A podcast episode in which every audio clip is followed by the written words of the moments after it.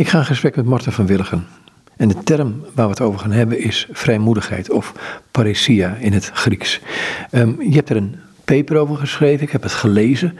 Die term vrijmoedigheid, want we hebben het daar een aantal maanden geleden over gehad. Um, toen reden we naar de Veluwe toe om te gaan wandelen.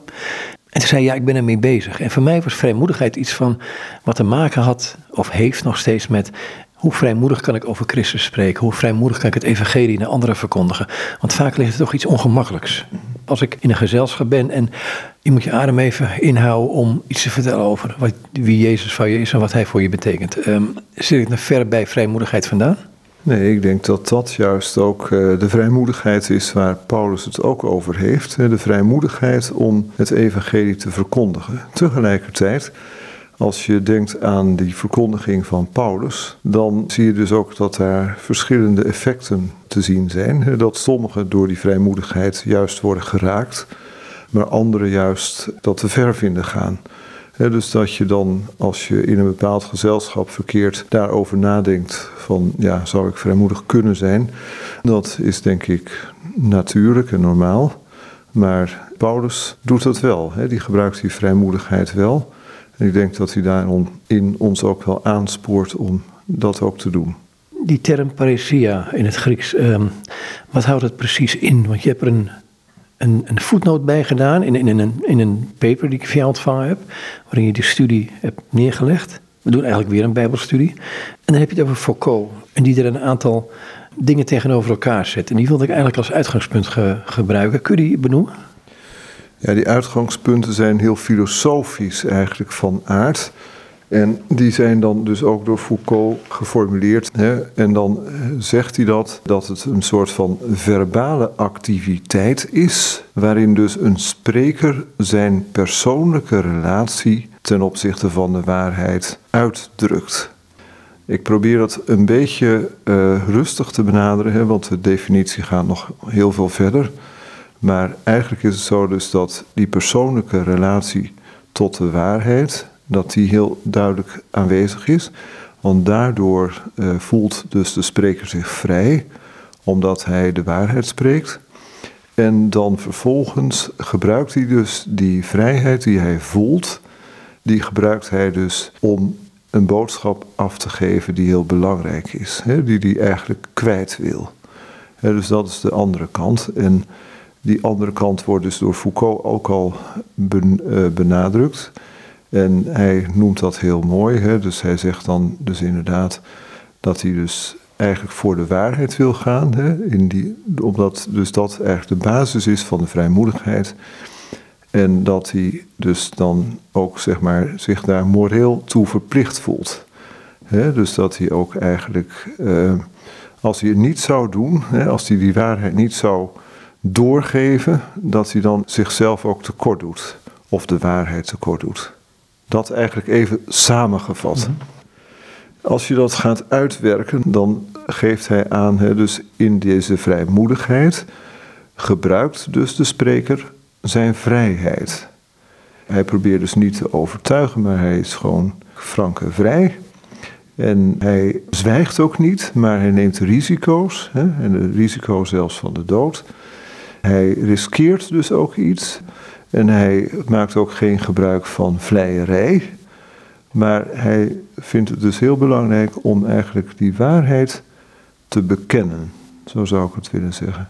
Dus hij komt dus niet terecht in, waarmee Foucault eindigt in zijn definitie, hij komt niet terecht in apathie. Wat je nu beschrijft, eh, dan heb je het eigenlijk over het karakter van iemand, maar ook zijn relatie tot de waarheid. Een waarheid die, als ik Paulus goed begrijp, maar ook de evangelie goed begrijp, maar ook Johannes Christostomus goed begrijp, toch heel sterk gelinkt is aan God als persoon. Ja, precies die relatie tot de waarheid in de evangelieverkondiging is dus de kern waar Paulus door gedreven wordt, die boodschap van Jezus Christus, die hij ook als waar beschouwt, gedreven om die uit te dragen, uit te brengen naar de mensen toe. Nou heb je deze studie gedaan aan de hand van teksten van Paulus uh, over vrijmoedigheid, zoals gebruikt door Johannes Chrysostomus. Ja, ik heb het hele werk van Chrysostomus doorgenomen. Dus alle brieven van Paulus die hij uitgelegd heeft. En daar heb ik overal gekeken of ik dat woord tegenkwam. En vervolgens heb ik die plaatsen allemaal vertaald en bekeken wat hij daar precies met dat woord doet. Ik was eigenlijk benieuwd hoe dat precies lag in het uh, werk van Paulus. Hoe Chrysostomus daar over vrijmoedigheid spreekt. Dat vraagt om voorbeelden of gewoon maar een tekst te pakken. Zeker, maar misschien is het wel ook verstandig om nog iets te zeggen over uh, de betekenis van het woord bij Paulus zelf. Dus dat eh, heb ik gedaan om ook helderheid te krijgen. Wat is nou Paulus' benadering en hoe gaat Chrysostomus daar weer mee verder? Eigenlijk zou je kunnen zeggen dat woord vrijmoedigheid bij Paulus niet heel erg veel tegenkomen. Ik heb alles nagezocht en dan zit ik ongeveer op uh, tien teksten waar dus dat woord gebruikt wordt. En dat die vrijmoedigheid, met name de Hebreeënbrief, vooral samen te vatten is als gebedsvrijmoedigheid. En dus de gebedsvrijmoedigheid tussen de bidder en tussen God zelf. En dan heeft hij het woord ook op andere plaatsen in zijn brieven gebruikt. Bijvoorbeeld in Efeze 3 vers 12. In hem, in Christus, hebben wij de vrijmoedigheid en de toegang met vertrouwen door het geloof in hem.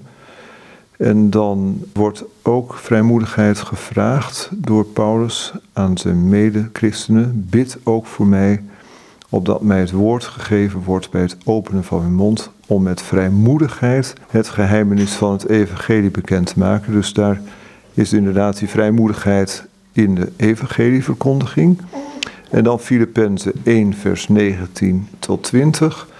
Want ik weet dat dit mij tot zaligheid zal strekken door uw bed en de bijstand van de geest van Christus Jezus, overeenkomstig mijn vurige verwachting. En ik hoop dat ik in geen enkel opzicht beschaamd zal worden, maar dat in alle vrijmoedigheid Christus ook nu groot gemaakt zal worden in mijn lichaam, of het nu door het leven is of door de dood. In deze tekst laat Paulus blijken dat hij met hart en ziel aan Christus verbonden is ook daarin ook alle vrijmoedigheid heeft. En dan heb je de tekst 1 Timotheus 3 vers 13. En daar gaat het over het dienstwerk wat verricht wordt in het Koninkrijk van God. Want zij die hun dienst goed hebben verricht, maken dat ze hoog zijn aangeschreven en veel vrijmoedigheid krijgen door het geloof in Christus. Maar je mag aannemen ook vrijmoedigheid om over Christus te getuigen. En dan in Filemon 8, vers 9a. Daarom, hoewel ik in Christus grote vrijmoedigheid heb om u te bevelen wat u behoort te doen, spoor ik u veel liever aan door de liefde. dus hier zegt hij, ik zou dus dat wel mogen en kunnen doen. ik zou u wel een bevel kunnen geven, maar dat doe ik liever niet. Ik wil u liever door de liefde tot iets brengen. Is die vrijmoedigheid, als ik dit zo hoor, deze teksten, is het dan expliciet gelinkt aan je geweten? Ik denk dat dat wel een hele belangrijke link is. En Chrysostomus zegt dat ook. Hè? Die zegt ook bijvoorbeeld dat het geweten de maatstaf is voor je handelen.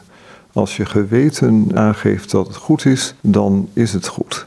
En omgekeerd natuurlijk ook. Als je geweten je aanklaagt, dan is het zo dat je daar ook serieus naar moet luisteren. En zo is het dus inderdaad ook met die vrijmoedigheid dat het ook een innerlijke overtuiging is die je ook leidt of brengt tot vrijmoedigheid. Die juist voorkomt dat je apathisch wordt of bent, maar dat je juist zegt van ja nee, maar ik wil die waarheid ook bekennen. Ik ben ervan overtuigd in mijn geweten dat dit waar is. En daarom zal ik daar ook duidelijk ook woorden aan geven. En zal ik dat ook naar voren brengen. Dat ik die, ja, die overtuiging heb. Dat ik in mijn geweten, zo gezegd, ten volle verzekerd ben. We horen af en toe je hond op de achtergrond. Dat klopt. Die uh, is hier ook tussen ons in gekropen. En die vindt het altijd fijn als we aan het spreken zijn. Juist als we rustig spreken, komt die hond vaak bij ons. Ook als wij bidden, komt ze ook altijd naar ons toe dat zijn de bijgeluiden. Een ander aspect met, uh, over vrijmoedigheid, um, het geweten noem je, um, is, um, en dat lees ik in die, die, definitie van Foucault, is het is geen mening uh, die je verkondigt in alle vrijmoedigheid. En dat heeft weer te maken met het feit dat je toch in een bepaalde relatie bent met. Ja, want uh, als je iemand probeert te overtuigen, dan, ja, dan gebruik je argumenten. Maar als je innerlijk overtuigd bent van iets, dan heb je misschien die argumenten niet eens zo hard nodig, omdat je al een fase verder bent. Je, hebt, je bent tot een overtuiging gekomen en je hebt ook die overtuiging als het ware getoetst aan je geweten. En dat zorgt er ook voor dat je daar gewoon in alle rust over kunt spreken. Is het dan zo dat je, er komt een tekst uit, ik denk een van de psalmen, eh, waarin het staat van hij heeft mij in de ruimte gezet. Is, is, moet ik in die richting denken? Ja, dat denk ik zeker. Hè? Dat, dat dat vrijmoedigheid is in ja, oud-testamentische zin, maar ook gewoon door te trekken naar het Nieuwe Testament. Hè? Dus dat die ruimte die je voelt, omdat je in je geweten overtuigd bent, dat die ruimte, ja, je zou kunnen zeggen, die vrijmoedigheid is. Is dat een ruimte die je dan wil delen met anderen? Ja, omdat je het ook uh, verkeerd zou vinden om dan te zwijgen of apathisch te zijn. je vindt dat dan niet goed. Je denkt dan, ja, dan doe ik mezelf tekort. Of ik doe een ander tekort als je voor een ander pleit. Maar is het dan, um, je hebt apathie heb je even gehad. Ehm, het is dan, dan in, het, in, het, in de verkondiging ook een durven opkomen, ook als je onrecht ziet, en niet wegkijken, begrijp ik eruit. Chrysostomus gebruikt het ook heel mooi in een beeld. Hè, dan zegt hij eh, bij een rechtbank, dan kan het zijn dat mensen dan zeg maar misschien heel arm zijn of hoe dan ook. En dat ze voor uh, welgestelde rechters staan, maar dat ze, omdat ze overtuigd zijn dat ze voor de goede zaak pleiten, dat ze dan gewoon ook echt alles zeggen. En dat ze daarmee in alle rust soms ook, hè, zonder allerlei vertoon, maar in alle rust en daarmee ook laten zien wat ze werkelijk vinden. Daarmee ook in ja, de praktijk ook de waarheid heel duidelijk aangeven. Is het dan, ik ga maar naar een tekst uit het Evangelie, waarin Jezus zegt van, eh, als je voor gerechtshoven gebracht wordt, bedenk niet van tevoren wat je zult zeggen, want de Heilige Geest zal je te binnen brengen wat je zeggen moet. Ja, dat is inderdaad de geestelijke vrijmoedigheid die God ook geven wil en waar hij ook toe aanspoort. Hè, om vrijmoedig te zijn in de wetenschap dat de geest dan ook die hulp zal geven waardoor je kunt spreken. Vrijmoedigheid tegelijkertijd is geen vrijpostigheid. Nee, en uh, Chrysostomus doet dat ook heel mooi. Hij zegt dan ergens, wat is nou eigenlijk de grens tussen vrijmoedigheid en vrijpostigheid? Vrijpostigheid, ja, dat is eigenlijk niet passend. Dat gaat gewoon te ver en heeft ook vaak een oneigenlijke grond. Vrijmoedigheid wordt juist gedragen door een innerlijke overtuiging die eh, bij de betrokkenen aanwezig is. Je hebt in het begin al het woordje liefde gebruikt. Ehm, in hoeverre is vrijmoedigheid, betekent het ook dat je toch vrij van angst bent? Ja, en daarmee kom je uiteraard ook op die uh, definitie van de liefde. Dus in de liefde is geen angst. Het is inderdaad ook een wonderlijk iets dat die vrijmoedigheid op alle mogelijke momenten er kan zijn. En dat Chrysostomus dat ook aangeeft, dat dat gewoon gebeurt, omdat het hart vol is van die liefde om dan toch voor de anderen op te komen. Ik denk terug aan het prachtige verhaal over Juda, die dan gaat pleiten voor Benjamin. In het Oude Testament is dat. Het is wel een heel mooi voorbeeld van vrijmoedigheid. Juda had ook helemaal niets kunnen zeggen, maar in dat Genesis-verhaal zien we dat hij gewoon zijn uiterste best doet om zijn liefde ook te laten blijken. Niet dat die liefde voorop staat, maar gedreven door liefde voor zijn jongere broer, zegt hij alles wat hij maar zeggen kan om zijn broer te redden. Durf je dan af te gaan als je vrijmoedig bent? Volgens mij is het zo, als ik het allemaal goed heb gelezen, dat die vraag niet eens speelt. Omdat het zo belangrijk is dat de ander recht gedaan wordt. En dat je eigenlijk door de liefde wordt gedreven om die ander recht te doen. Of om zelf in het eigen gebed tot God te vragen of hij je recht wil doen. Is dat zelfverloochening? Eh, zeker naar de ander toe, maar ook wel weer gedragen door een wederzijdse liefde dat je die ander niet af wil vallen. dus dat je die ander uh, wil vasthouden. En op dat fundament van die liefde staande niets anders kunt dan voor die ander te pleiten. Je noemde eerder in de Hebreeënbrief, het vrijmoedigheid in gebed. Kun je het verder uitdiepen en uitleggen? Want dat is volgens mij een hele wezenlijke, want dat raakt zowel God als jijzelf. Ja, in de Hebreeënbrief zelf, daar wordt, wordt in Hebreeën 4 vers 16 gesproken over dat we met vrijmoedigheid tot de troon van de genade mogen gaan. Is een aansporing zelfs hè, van de schrijver. Laten we met vrijmoedigheid toegaan tot de troon van de genade, opdat wij barmhartigheid mogen verkrijgen en genade mogen vinden. Dat is het meest duidelijke voorbeeld van het uh, gaan tot God, hè? de troon van de genade. En Chrysostomus trekt dat ook nog weer verder door naar de tweede komst van Christus, als hij weer komt op de wolken des hemels. Dat er dan ook weer met Christus een gesprek is, maar dat dan ook de gelovige vrijmoedigheid mag hebben om dan met hem in gesprek te gaan. Nog even over de Hebreeënbrief. Daar wordt steeds die vrijmoedigheid in het gebed naar voren gebracht. En ik vond ook erg mooi, Hebreeën 10, vers 19. Omdat wij nu, broeders, vrijmoedigheid hebben om in te gaan in het heiligdom door het bloed van Jezus. Dat vond ik zo mooi, omdat hij dat beeld gebruikt eigenlijk van de tempel of van de tabernakel. En dat we dan dus inderdaad binnen mogen komen bij God dat we niet worden afgewezen, maar dat we binnen mogen komen in het heiligdom. En dat kan door het bloed van Jezus. En dan gaat het ook verder nog in vers 22 daarover. Laten we dan toegaan met een waarachtig hart, in volle zekerheid van het geloof, nu ons hart gereinigd is van een slecht geweten en ons lichaam is gewassen met rein water. Dan wordt paresia niet alleen vrijmoedigheid, maar ook het recht om te spreken. Ten slotte ook de ervaring van vrijmoedigheid, vertrouwen en zekerheid in het spreken die daaraan gekoppeld is. Ook een heel mooi tekstgedeelte vond ik in Hebreeën 10, vers 35 en 36. Werp uw vrijmoedigheid niet weg, die een grote beloning met zich meebrengt, want u hebt volharding nodig opdat u na het volbrengen van de wil van God de belofte zult verkrijgen. Misschien is het wel iets waar een gelovige tegenop kan zien, van elke keer toch opnieuw weer je zonde beleiden en ook eerlijk zijn voor God. Je wordt eigenlijk als het ware op jezelf teruggeworpen.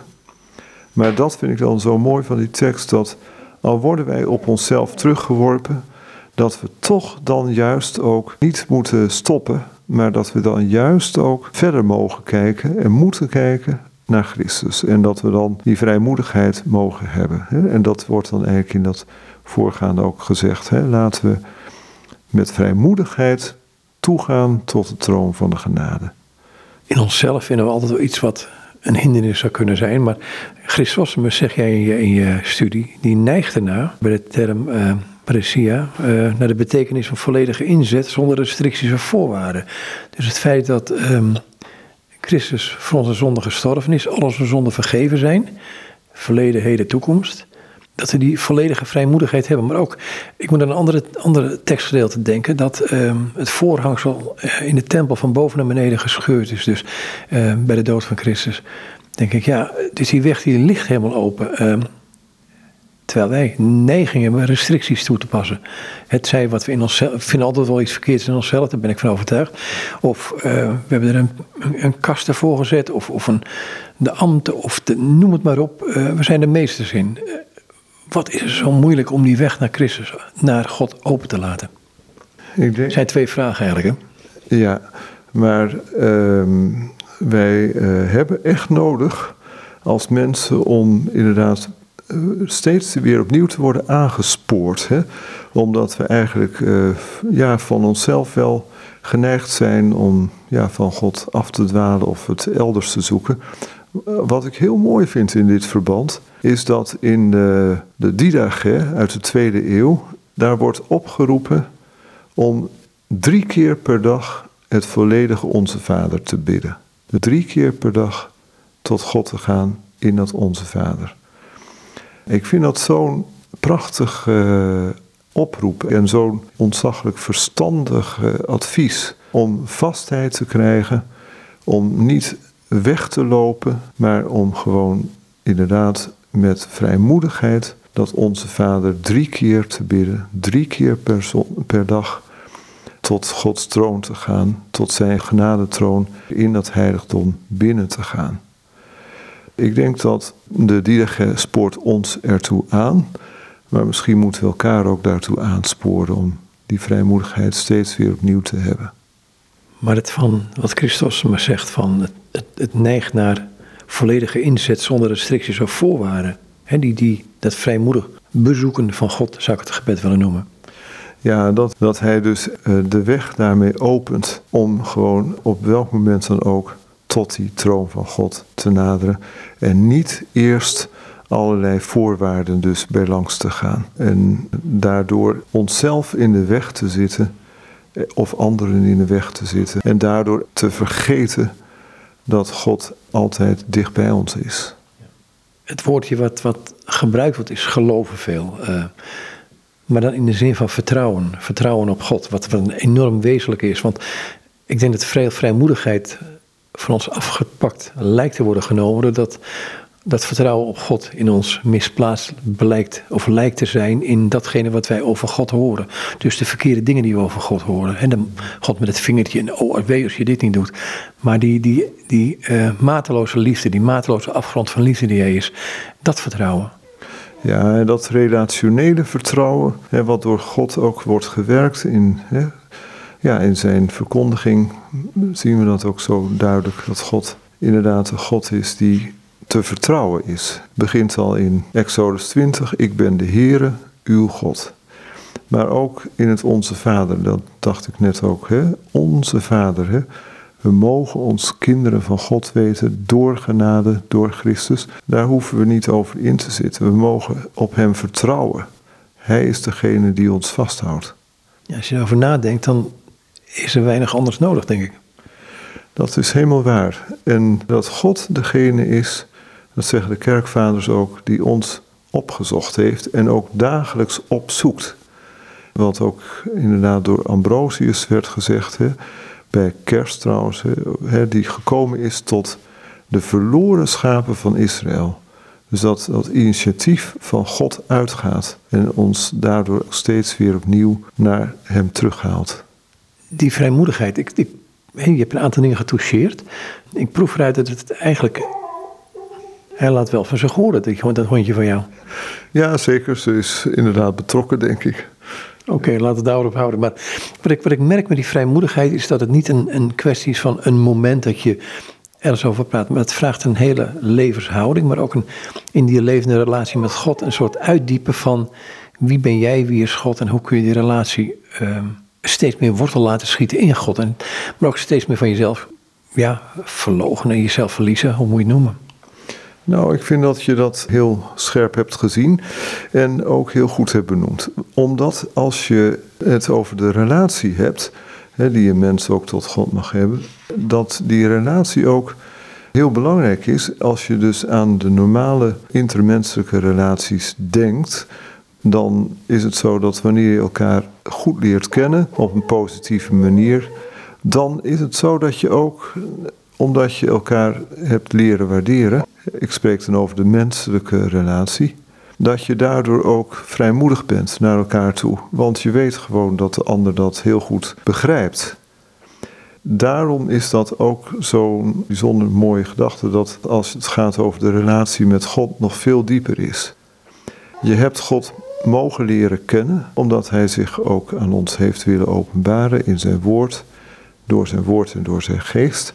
Er is een relatie ontstaan tussen jou en God. En in die relatie die er gekomen is, daarin mag je ook inderdaad de vrijmoedigheid hebben. En heb je ook de vrijmoedigheid om tot Hem te spreken en tot Hem te gaan. En eigenlijk permanent met Hem in contact te zijn. Hoe onderhoud je die relatie? Want dat is natuurlijk, denk ik, heel wezenlijk daarin. Het, is, het kan een moment zijn af en toe in je leven dat je dat ervaart, maar hoe onderhoud je die relatie en kom je tot die intimiteit met God? Want je hebt het misschien ook al over overgave, over en weer.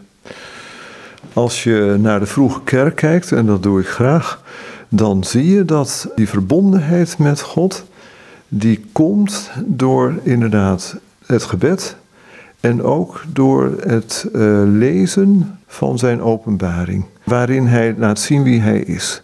Ik denk dan bijvoorbeeld aan de psalmen, die ook in de vroege kerk heel veel gelezen werden en ook ja, mogelijk gezongen vanuit de synagogale traditie, maar vooral ook heel veel gelezen zijn, waarin ook dat persoonlijke contact met God steeds opnieuw naar voren komt. En ook de vrijmoedigheid van David, waarmee hij een beroep doet op God.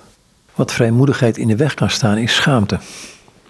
Ja, daar heeft Chrysostomus het ook heel duidelijk over. En hij zegt, ja, als het uh, zo is dat mensen zich schamen, dan is het waarschijnlijk niet zo dat ze echt vrijmoedig kunnen zijn. Maar hij draait het ook om. Hij zegt als uh, mensen zeg maar, overtuigd zijn of werkelijk innerlijk die vrijmoedigheid hebben, dan zie je ook dat ze zich niet schamen. Ja, dan, dan maakt het hun eigenlijk niet eens uit. Omdat ze zo overtuigd zijn van ja, dat wat ze zeggen waar is.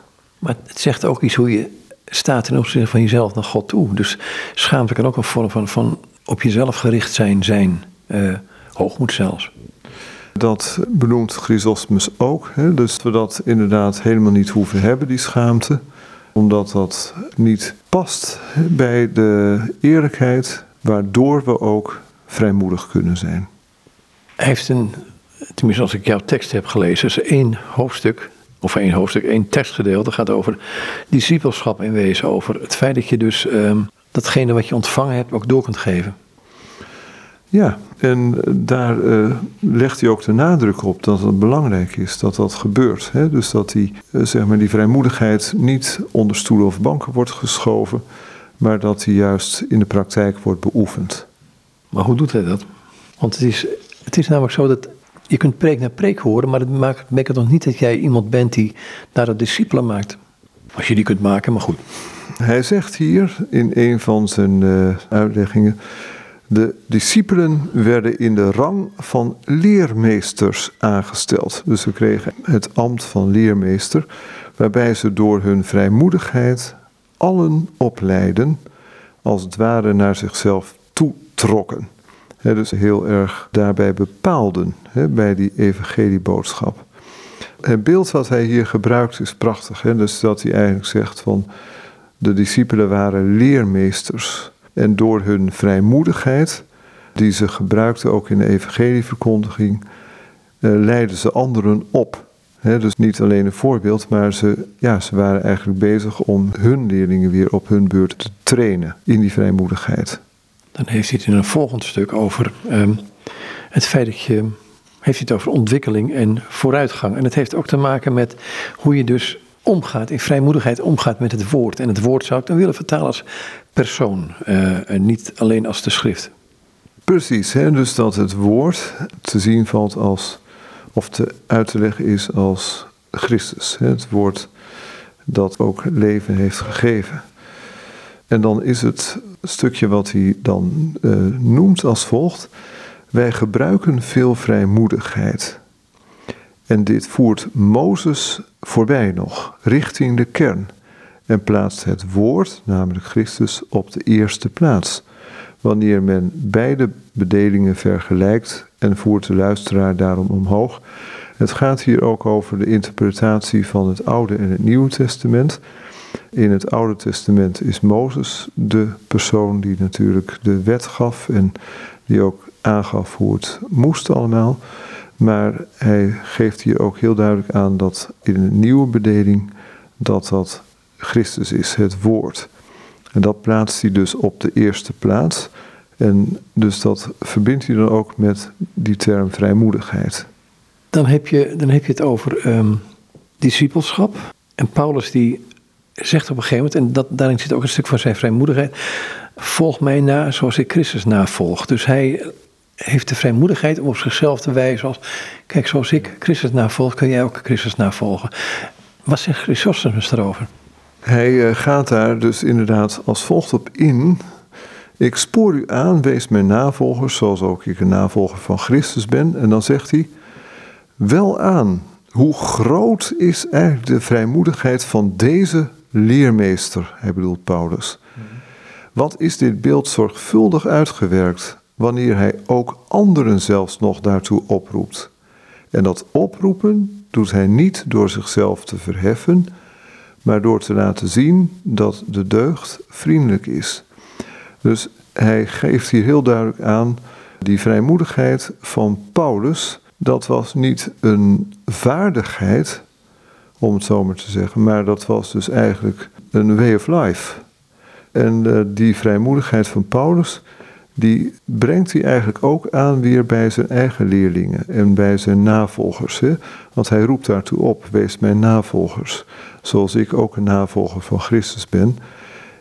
En dan bedoelt hij dus te zeggen, op de vrijmoedige manier waarop ik Christus ook heb verkondigd. Neem dat vooral mee. Een ander ding over die, die vrijmoedigheid. Um, dat kom je wel eens tegen in, in vrij. En er zijn er zeg um, twee, drie, vierhonderd mensen lid van een kerk. En dan wordt het avondmaal gevierd. En dan gaat het, ja, een hele kleine minderheid gaat soms maar aan. Aan het avondmaal, zoals men zegt. Wat zegt Chrysostomus erover? Want daar raak je misschien wel een wezenlijk deel aan van in hoeverre vertrouwen wij Christus of op ons eigen oordeel, eh, als ik het zo mag zeggen. Ja, hij spreekt daar ook over en ik vond het ook uh, ja, toch wel richtinggevend. Want hij spreekt daar dan zo, eigenlijk zo liefdevol en respectvol over. Hè? Deze tafel, en dan heeft hij het ook inderdaad de tafel van het Heilige Avondmaal is de kracht van onze ziel. Dat wat ons denken aan elkaar verbindt. En dan, verrassend, maar toch heel mooi, het fundament van de vrijmoedigheid. Ik vond het zo mooi, omdat hij daarmee aangeeft: kijk, wij zouden zelf eigenlijk nooit waardig zijn om eraan aan deel te nemen aan die maaltijd. Maar Christus nodigt ons uit en Hij nodigt ons tot zijn tafel. En daarom is die tafel het fundament van de vrijmoedigheid. We mogen daar komen. De hoop, de redding, het licht, het leven van ons. dat is die tafel. En dan zegt hij daarna: Als we met dit offer weggegaan zijn, zullen we daar met veel vrijmoedigheid de heilige poortgebouwen binnengaan, alsof we met gouden wapens aan alle kanten omgeven zijn. Dat is een, ja, je kunt zeggen wel een heel knappe uh, zin, knap geconstrueerde zin. Volgens mij is het zo, maar ik zou daar nog verder naar kunnen kijken, dat hij zegt, als je aan het avondmaal hebt deelgenomen, dan heb je alles meegemaakt. Dan heb je dus die verlossing van Christus heb je persoonlijk mogen ervaren. En dan zullen we, als dat hier gebeurd is, op aarde, als we met dit offer zijn weggegaan, dan zullen we daar, in het toekomstige, later, bij het gericht van God, met veel vrijmoedigheid de heilige poortgebouwen binnengaan, of in het hemelse Jeruzalem, alsof we met gouden wapens aan alle kanten omgeven zijn. dus hij zegt, geweldig als je die zeg maar, die rijkdom mag proeven. En als je dat meemaakt, dat heilige avondmaal, wat zal dat ook voor jou, als je dat persoonlijk mag ervaren, een vrijmoedigheid geven om ook later op God te vertrouwen. De weg te gaan in het hiernamaals die God ook dan voor jou wil openen. Maar is die vrijmoedigheid bij het aanliggen aan het avondmaal ook niet dat je op dat moment op de woorden van Christus vertrouwt. Dit is mijn lichaam, dit is mijn bloed. En dat je niet zozeer ingaat op je eigen introspectie en kijken of jij wel waardig genoeg bent. Want dat red je nooit, denk ik. Maar je kunt wel vertrouwen op. Ja, dat is dus inderdaad ook wat Chrysostomus deelt, hè, ook in deze En uh, daarom zegt hij dus ook hè, wat die tafel inhoudt. Hè. De kracht van onze ziel. Dus het gaat niet over eh, wat wij allemaal vinden, maar deze tafel is de kracht van onze ziel. Het fundament, deze tafel dus, hè, deze tafel is het fundament van de vrijmoedigheid. Dus het sterven van Christus. Het is de hoop, de redding, het licht en ons leven. Een ander punt is het woordje genade. In hoeverre heeft dat een relatie met vrijmoedigheid? Genade is het Griekse woord charis. Ik heb ook wel uh, gekeken in het onderzoek of die dat ook hieraan verbond. Dat doet hij niet direct, expliciet. Maar wat wel zo is, is dat de vrijmoedigheid zelf, dat hij dat wel als een genade beschouwt. Omdat hij dat ook ziet als een toch een overtuiging die door Gods geest wordt gewerkt. Omdat we namelijk in het geloof die vrijmoedigheid mogen hebben. dus de genade is dan eigenlijk ook, je zou kunnen zeggen, het fundament voor die vrijmoedigheid. Die vrijmoedigheid, uh, is het ook datgene, um, je komt in een relatie met God, je, je durft je helemaal open te stellen voor Hem. Laat je dan ook in je hart kijken door anderen bijvoorbeeld? Of is dat niet altijd even wijs? Ik denk dat in de gemeenschap der heiligen dat daar wel heel veel kan worden gedeeld. ook omdat we van dezelfde genade mogen leven. ik denk dat dat juist uh, het verbindende is dat we ook in het heilige avondmaal zien op die, op die enorme omvang van Gods genade.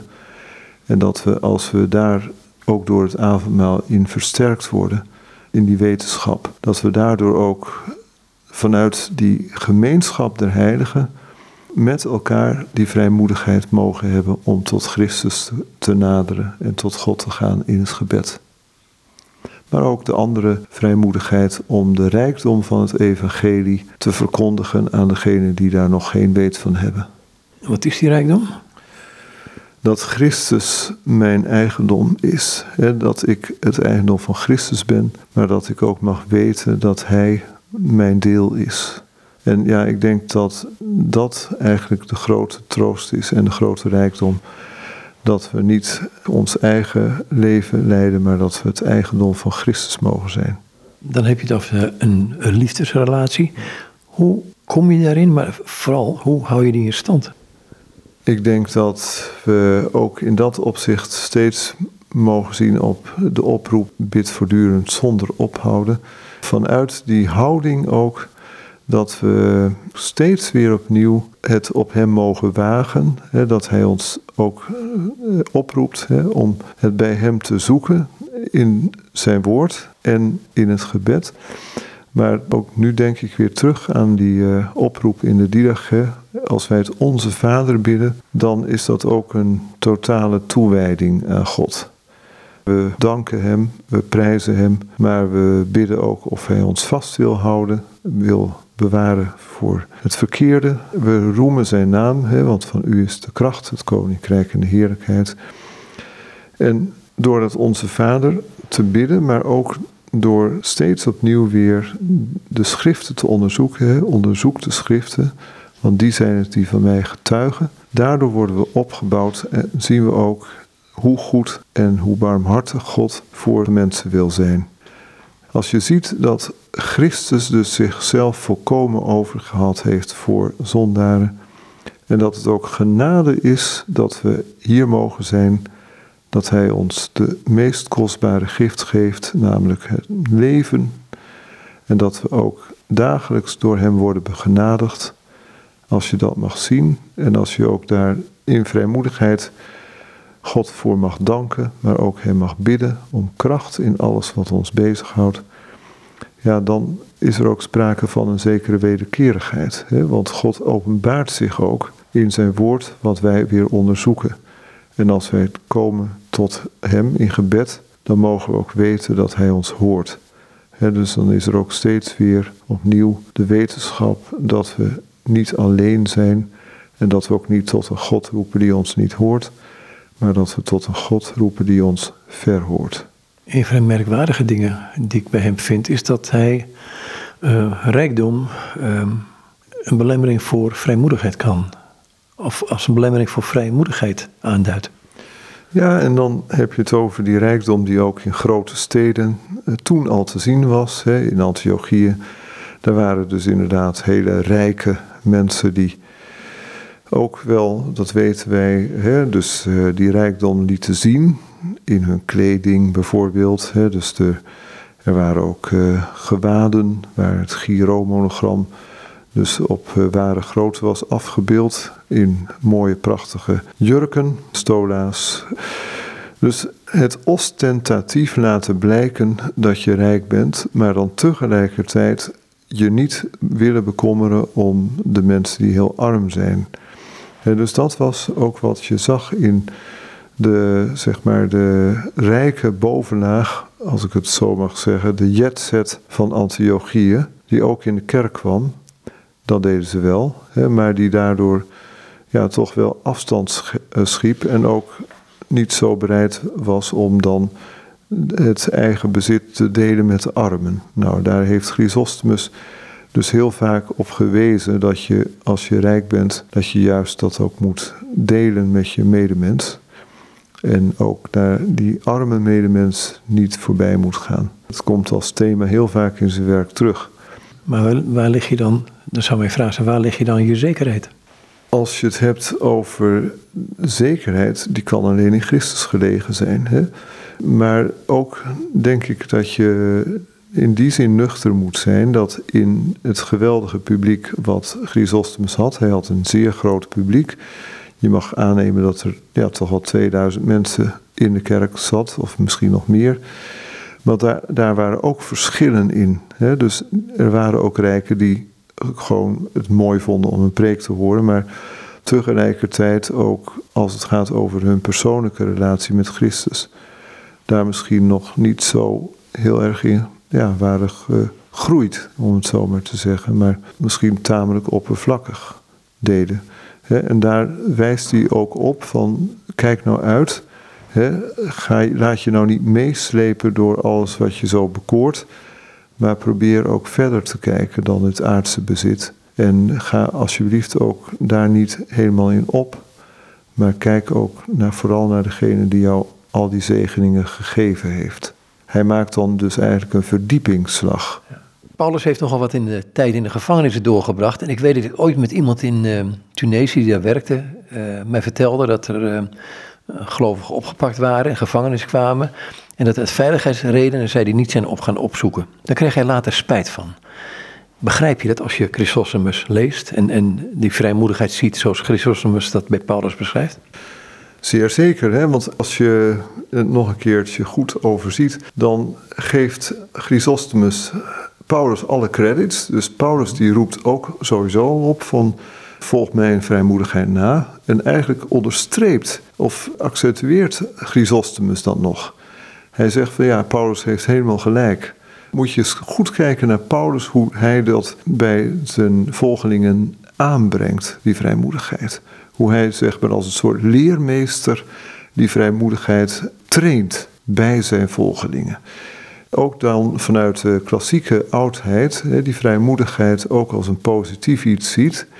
En daardoor ook geen enkele belemmering ziet om bij zijn luisteraars die vrijmoedigheid te stimuleren. Hij zegt van ja, eigenlijk moet je hele leven er zo op gericht zijn dat die vrijmoedigheid in de verkondiging aanwezig is, maar dat ook nadien, als je bij God je moet verantwoorden, dat je ook die vrijmoedigheid kunt hebben ten opzichte van je eigen leven, hoe je geleefd hebt, dat je daar ook vrijmoedig tegenover God over kunt spreken. Ze gaat eigenlijk ook door naar eh, de rechterstoel van Christus of de rechterstoel van God. Ja, en dat vond ik dan ook zo bijzonder, want je zou natuurlijk als prediker, zou je dan kunnen zeggen van, denk erom luisteraars, uh, God heeft in zijn uh, wet, in Exodus 20, ons allerlei geboden gegeven. En daar moet u ook heel nauwgezet naar leven en dat moet u ook allemaal doen. Nou, dat zegt Chrysostomus ook heus wel, maar hij benadert het eigenlijk net vanaf een andere kant. Hij zegt dan van ja, kijk, als je in je leven hebt geleerd om naar die voorschriften van God te leven, omdat hij die voorschriften ook als richtingaanwijzers in ons leven heeft geplaatst. Als je dat hebt geleerd, dan mag je straks met vrijmoedigheid tot God gaan. Ook bij die laatste momenten, bij het laatste oordeel. En dan zal hij niet jouw rechter zijn, maar dan zal hij jouw redder zijn. Dus dan werp je je, als ik het een beetje banaal zeg, in zijn armen. Ja, omdat je altijd al geleerd hebt samen met hem te leven. Hè? En daar roept Chrysostomus zijn luisteraars volledig toe op. Van zorg nou dat je samen met Christus door het leven gaat. Denk aan Paulus die dat ook deed. Het leven is mij Christus, het sterven is mij gewin. Paulus leefde dicht bij Christus, maar dat moeten wij ook doen. En als wij dat mogen doen, als we die, die oefening in ons leven hebben om voortdurend samen met Hem op te trekken, ja, als we dat hebben geleerd, ja, dan zullen we zeker die vrijmoedigheid hebben op de laatste momenten.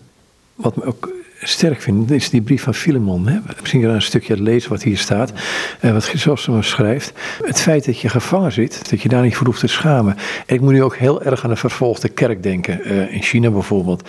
Waarin mensen dus soms twintig jaar in een werkkamp hebben gezeten, maar zich daarvoor niet schaamden, maar vrijmoedig, niet altijd in de werkkampen even vrijmoedig, maar wel met wijsheid over Christus konden spreken.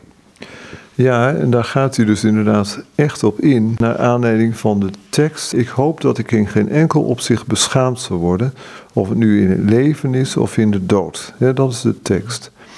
En dan zegt Chrysostomus erover, dit karakteriseert heel mooi de ziel van een christen. Maar zegt hij, in alle vrijmoedigheid, zie je hoe ik mij niet schaam, want als vrees voor de dood de vrijmoedigheid bij mij had afgekapt, dan zou het sterven al reden genoeg zijn om het te schamen. Maar als de dood bij haar komst in geen enkel opzicht angst heeft aangejaagd, dan doet de schaamte dat ook niet. Maar het zij ik leef, ik zal niet beschaamd worden tijdens mijn leven, want ik verkondig als een heraut de boodschap van een heraut. Het zij ik sterf, ik zal niet beschaamd worden omdat ik sterf, want angst had mij niet bevangen. Ik toon dezelfde vrijmoedigheid. Beschouw ook mijn boeien niet als een zaak om me te schamen. Ze zijn voor mij een oorzaak van zoveel goeds geworden, want ik heb ook een anderen doorgegeven om rustig te zijn. Want gebonden te zijn omwille van Christus is geen reden tot schaamte. Maar als boeien worden gevreesd en als daarmee iets van de beproevingen van Christus wordt opgegeven, dan is dat wel iets om me voor te schamen zodat, als het niet zo is, zelfs de boeien een aanbeveling zijn voor de vrijmoedigheid. Dus het betekent dat jouw vrijheid verder gaat dan. Laat ik het anders zeggen. Woermbrand zei het ooit dit. Hij zei: Ik ben gevangene en toch vrij. Ja, dat is dat bijzondere paradoxale. Maar wat wel zo is, dat ook zwaar beproefde christenen vrijer zijn dan mensen die soms in allerlei overdaad leven. Maar dat die vrijheid in Christus een wonder is, hè, een mysterie. Ruimte ook die groter is dan de gevangenismuren kunnen beperken. Ja, dat is ook de grote troost voor hen die zwaar beproefd zijn. Dat Christus dat allemaal overstijgt. En dat het ook maar een verdrukking is van enkele dagen, zoals in het boek Openbaring wordt gezegd. Dan zet ik nog twee dingen tegenover elkaar. Het is um, dat vrijmoedigheid niet hetzelfde is als praat maar over iedereen zoals je kunt, oftewel roddel. Die vrijmoedigheid is niet zonder oorzaak. Hè? Omdat vrijmoedigheid wordt mogelijk omdat je innerlijk overtuigd bent. Je weet dat je voor de goede zaak spreekt. En dat is juist het bijzondere. Dat laat Chrysostomus ook duidelijk zien. Als Paulus vrijmoedigheid heeft, dan is dat voor de verkondiging van het evangelie. Als wij vrijmoedigheid mogen hebben voor Gods rechterstoel, dat is dan omdat wij ook in ons leven die armen een glas water hebben gegeven. Ook als wij in ons leven degene die het arm hadden, hebben gezien en hebben willen gedenken en in alle opzichten bij hebben willen staan. Als wij in ons leven hebben geleerd door de genade van Christus om voor onze medemens werkelijk er te zijn. In liefde, die mens lief te hebben zoals we zelf zouden willen dat we worden geliefd. En dat is eigenlijk de boodschap die Chrysostomus nooit moe wordt om uit te dragen. Dat volgen van Christus en dat ook in al die dingen hem zien. Hij zegt dan bijvoorbeeld ook prachtig, wat Christus zelf ook zegt, heeft u niet aan die armen gedaan, maar dat hebt u aan mij gedaan.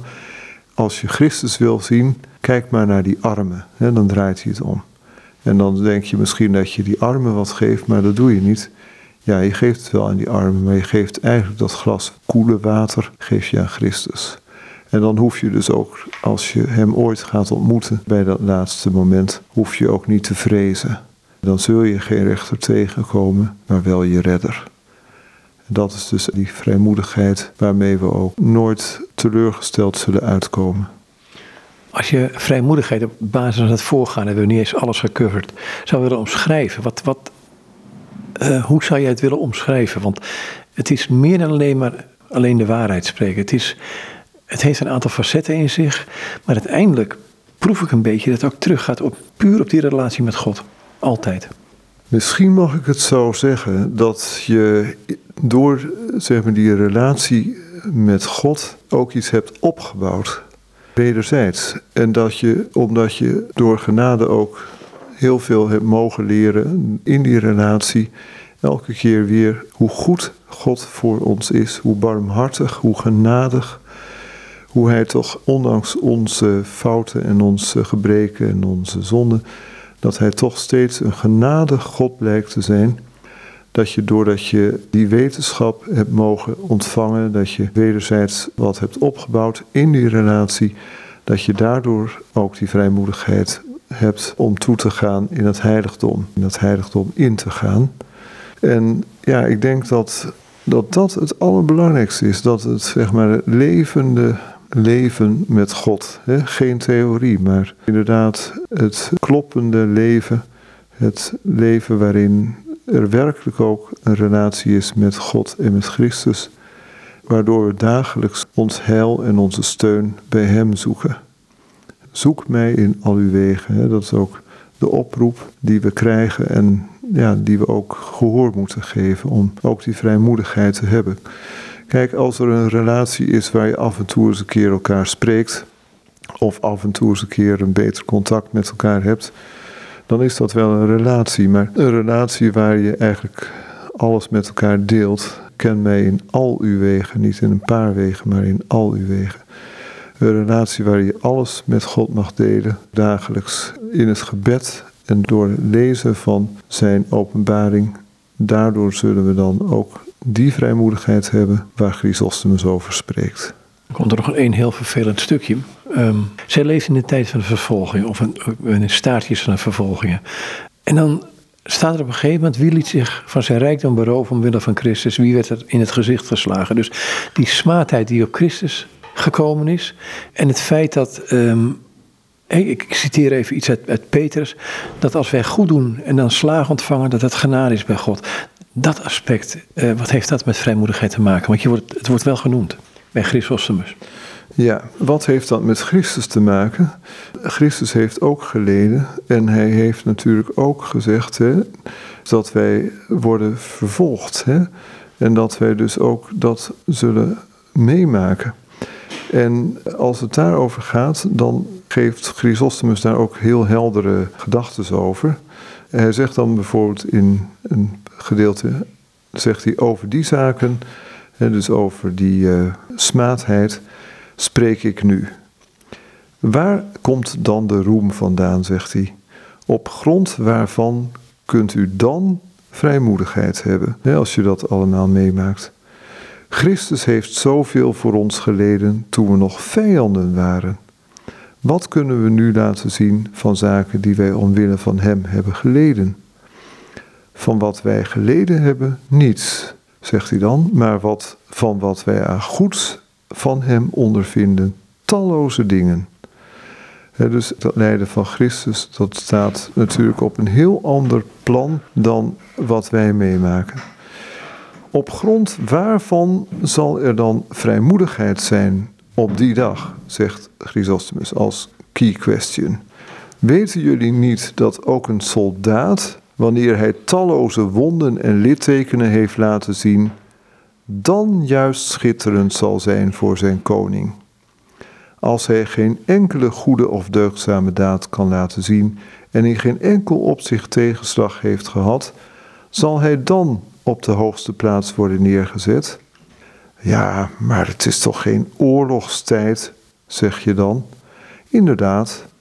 Maar als dat wel zo was, wie zou er dan met jou strijden?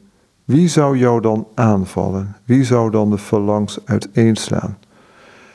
Misschien niemand? Is dat wat je wil zeggen?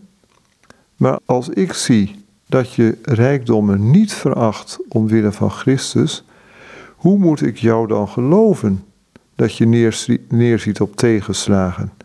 Zeg mij, verdragen jullie hen die jullie bruut behandelen op een edele manier en zegenen jullie, zegenen jullie hen?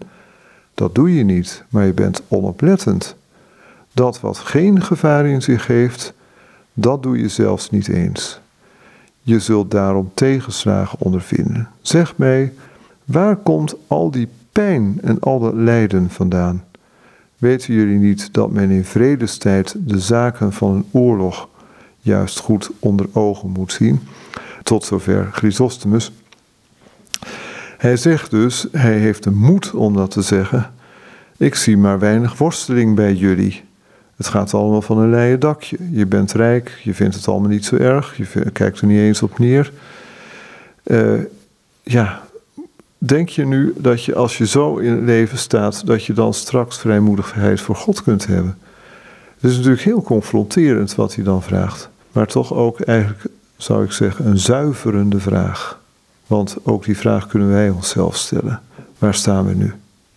Wat die belaten, dankjewel. Graag gedaan. En dit zijn Marten van Willigen en met hem sprak ik over paresia, oftewel vrijmoedigheid bij Chrysostomus op basis van het werk van Paulus de apostel.